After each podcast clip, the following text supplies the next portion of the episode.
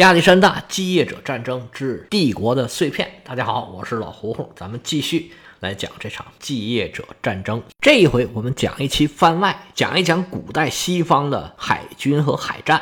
为什么要在这儿讲这期番外呢？因为接下来我们就要讲继业者战争期间一场最重要的海战。非常的巧，这场海战呢也叫萨拉米斯海战。为什么说也叫呢？因为在希波战争期间啊，有一场最重要的海战，在当时基本上可以说是决定了战争胜负的一场海战。也有人说那场海战呢是人类历史上第一场大规模的海战。当然，也有人不同意了，因为到底什么规模算是大规模，这个矫情起来就说不清了。不过呢，那场萨拉米斯海战呢，有可能是人类历史到那儿最大规模的一场海战，这是有可能的。其实海战呢，跟其他的战争是一样的，拿我们中国人说的话，就叫做天时地利人和，就是通过自己手上的这些力量、这些人手，加上自然条件的配合，通过用暴力杀伤对手，得到自己想要的结果。而在海上呢，因为自然条件比较特殊，那就需要装备特殊的工具。当然，最主要的就是船了，到现在都是这样。那想要让船达到自己想要的结果，那就需要一定的操作的技能，那就是海军。在古代的地中海周围生活着很多各种各样的人，而相对来讲呢，整个地中海还是比较平静的。秋冬季节风暴比较多，春夏季节就很适合航行，所以地中海周边啊就养育了很多航海民族。其中最突出的两个，一个就是腓尼基人，还有一个就是希腊人。腓尼基人航海的故事呢，我在其他的章节都讲了很多了。其实希腊人也讲了不少。感兴趣的朋友呢，大家可以在我的《业余历史之古希腊》还有《罗马详史》的第一季《朦胧远古》这里面都有介绍。我在这儿呢就不再详细的讲了。这一回我们主要讲一讲从古希腊到继业者战争期间地中海附近的海军和海战的情况。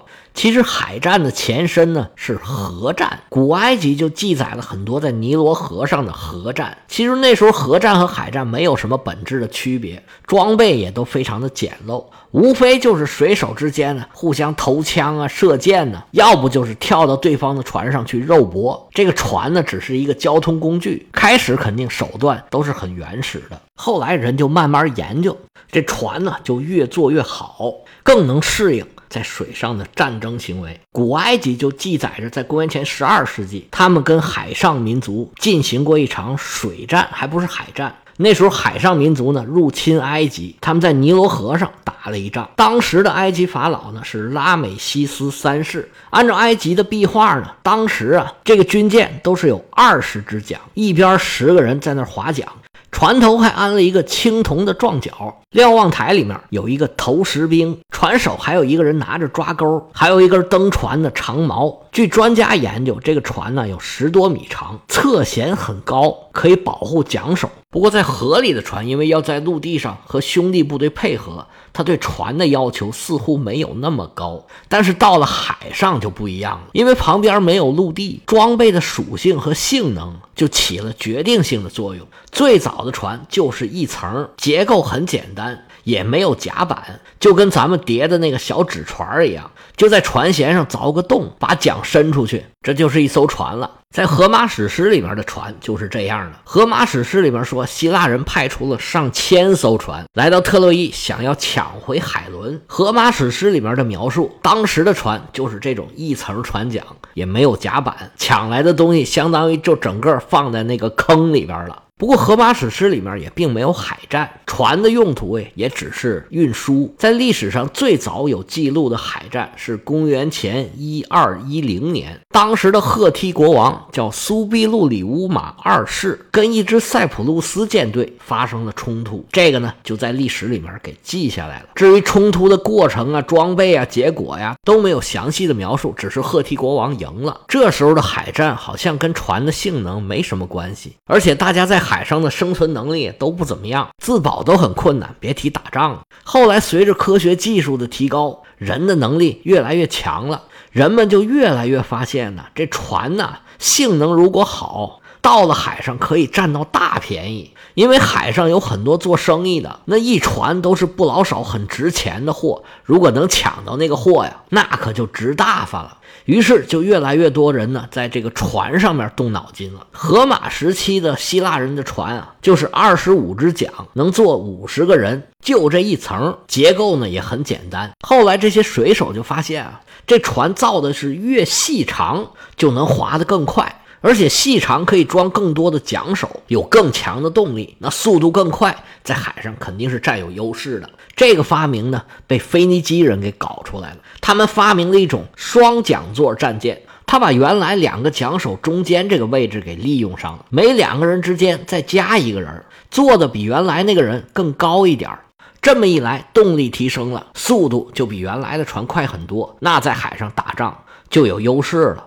从这个时候起啊，这个商船和战船就走了两个不同的发展路向。商船呢，就需要装货装得多，对速度没有那么高的要求，这商船就越做越大，做成那种又大又圆，靠风帆提供动力。里面的水手主要是管理货物和管理航行，而战船呢是这种又窄又长，里面有很多的划桨手，速度非常快。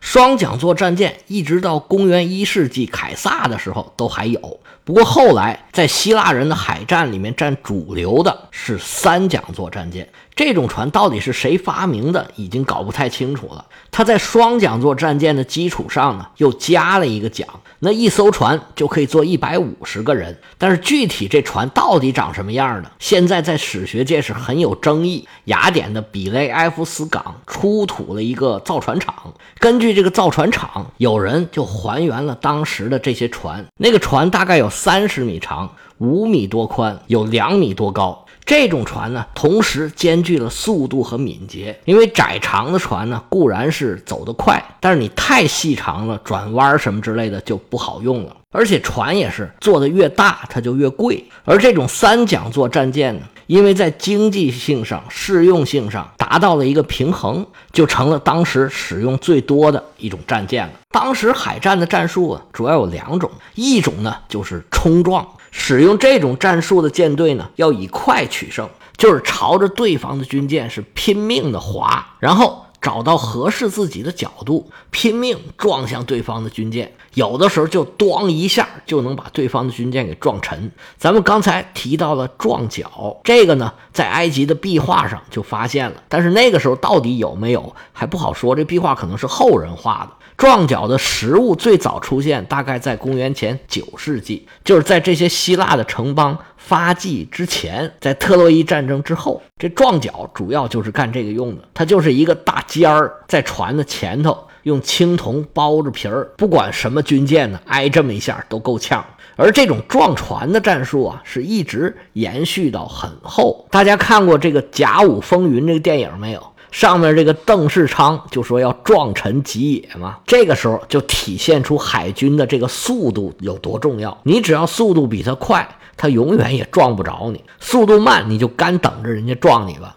当然，执行这个战术也不容易，对方也不是死的在那等着让你撞，他需要战舰之间的配合，也需要桨手之间的配合，而且还需要一个。经验很丰富、会指挥战斗的船长，而另外一个战术要求就更高了，就是包抄敌军的舰队，然后调整航向，用这个撞角啊撞击敌人舰队的这个侧翼。如果实施的好啊，就可以在瞬间。结束战斗，在那个时期的海战，这种战力啊并不罕见。在希波战争之中的萨拉米斯海战，还有伯罗奔尼撒战争里头，雅典海军是屡屡使用这种战术。尤其是在公元前四百二十九年的诺帕克图斯海战里头，雅典的一位大神级海军指挥官创造出了一个经典的战例。当时是斯巴达舰队在刚刚结束的佩特雷海战被雅典军队给打败了。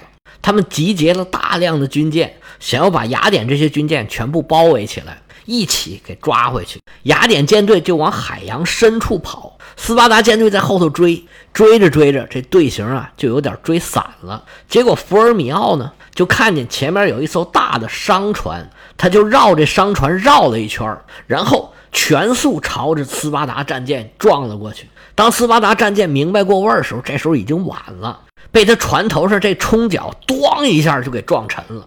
这也是海军史上的经典案例了。这个是我在《业余历史之古希腊》里头有很详细的讲述，大家有兴趣可以去那儿听一下。希腊人在海军方面啊，应该是很有传统的。如果不是那么严格的来说，荷马史诗里面这些英雄啊，也都可以算是海军。毕竟他们是坐着船出去打仗嘛。到了后来啊，他们在驾驶技术方面。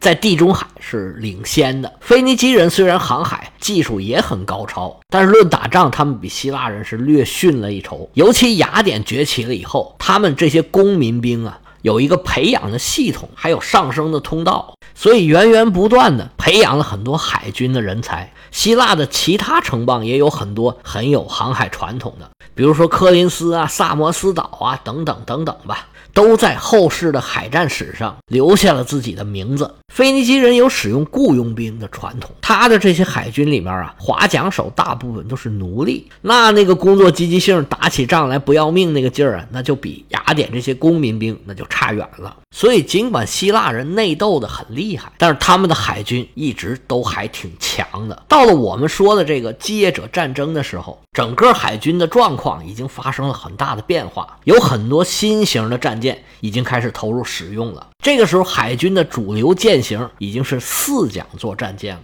三桨座战舰，希腊语里叫做 d r i l i s 其实就是三加个后缀而已。这四桨座战舰也是一样，希腊语里叫做 d a t l e s 就是四加上后缀。不过后来呢，这种战舰啊被罗马人给炒热了。罗马人管这个四桨座战舰呢，叫做 quadrilae。quarter 就是四嘛，这就是拉丁语里面跟希腊语学的四加上后缀。到罗马时期，这四桨座战舰仍然是主流，所以就借助罗马的影响力，四桨座战舰这个拉丁名就有了更广的流传。这种战舰啊，据说是在亚历山大东征之前就已经开始有人使用了。一般认为啊，发明这个四桨座战舰的是叙拉古的建主狄奥尼索斯一世。为了抵抗迦太基，叙拉古人是发明了这种战船，因为设计很巧妙，而且很好用，逐渐就成了战舰的标配了。那既然有了三桨座、四桨座，那自然也就根据这个逻辑，就造出了什么七桨座的、十桨座的。随着各方面能力的增强，这工艺水平也有了改进，这船呢就可以造得很大。当然了，不可能把所有的船都造那么大，也没用，也不行。这种七桨座的、十桨座的船，往往都是旗舰，而这时候的船的载重能力、吃水量都比原来要大得多。它不但能运兵，而且这个时候的船呢，已经是有了甲板了。甲板底下有不同的舱室，外头啊可以设置什么抛石机呀、大型的弓弩。如果把这些船连起来，还可以一起攻城，甚至可以搭载攻城塔、攻城锤这些东西。当时亚历山大进攻推罗的时候，他的船队就开始使用这种工程机械了。那么这时候港口要守城，就面临着新的考验。刚才咱们讲的三讲座、四讲座、五讲座、七讲座、十讲座这么多船，是指划船的人数，每一排划船的人数，而不一定是讲数。至于这些讲到底是怎么排列的，到现在还都有争议。比如说像四讲座，那就有四种说法。第一种就是说只有一个讲，就是四个人划一个讲；还有呢就是两组人，一组两个；还有说一组一个，一组仨。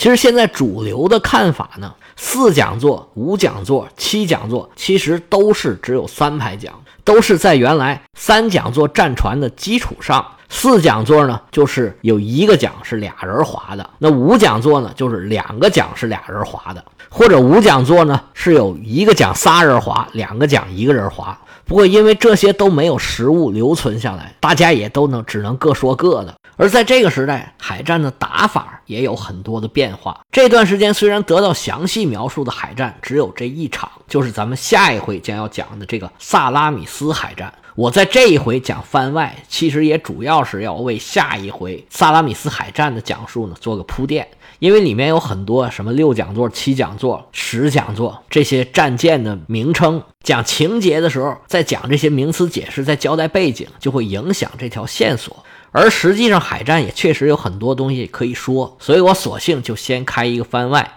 把这些名词解释该解释的，我就先解释了。实际上这段时间啊，海战是很频繁的。安提柯刚刚建了很庞大的舰队，托勒密也一直没闲着。雅典虽然早早的就没有了过去的风光，但是其实呢，还是有一定的海军实力的。而最主要呢，它是有传统，它一方面有造船的传统，还有一方面呢，有这个航海的传统。航海这东西啊，是单一门技术，你没玩过、没实践过，是真不行。有很多东西书本上是学不会的，必须得到海上历练几年，见过什么叫风暴，见过什么叫触礁，见过什么叫搁浅。见过那些大师是怎么玩的，你才知道怎么玩。所以到现在，希腊人也是非常擅长航海的。现在世界上最大的船东国就是希腊，这什么概念呢？就是在希腊注册的船队的吨位是全世界最多的。希腊这个位置保持了很长时间，之前曾经一度被日本给超过了。到二零一三年呢，他又给超回来了，到现在一直保持着这个地位。希腊的外汇收入三大支柱：海运业、旅游业、侨汇。这个不能不说，这个历史传统让希腊一直受益到现在。希腊从小学开始就开设了很多跟航运、海洋有关的课程，这也是种族天赋都点到这个航运上头了。虽然说继业者战争时期跟几百年前的希波战争战争形势多少有一些些变化，但是呢，这些都是量变，就是船变大了，船上的东西变多了，人变多了，也就是把路上的一些东西搬到了船上。但是其实海战的模式并没有大的变化，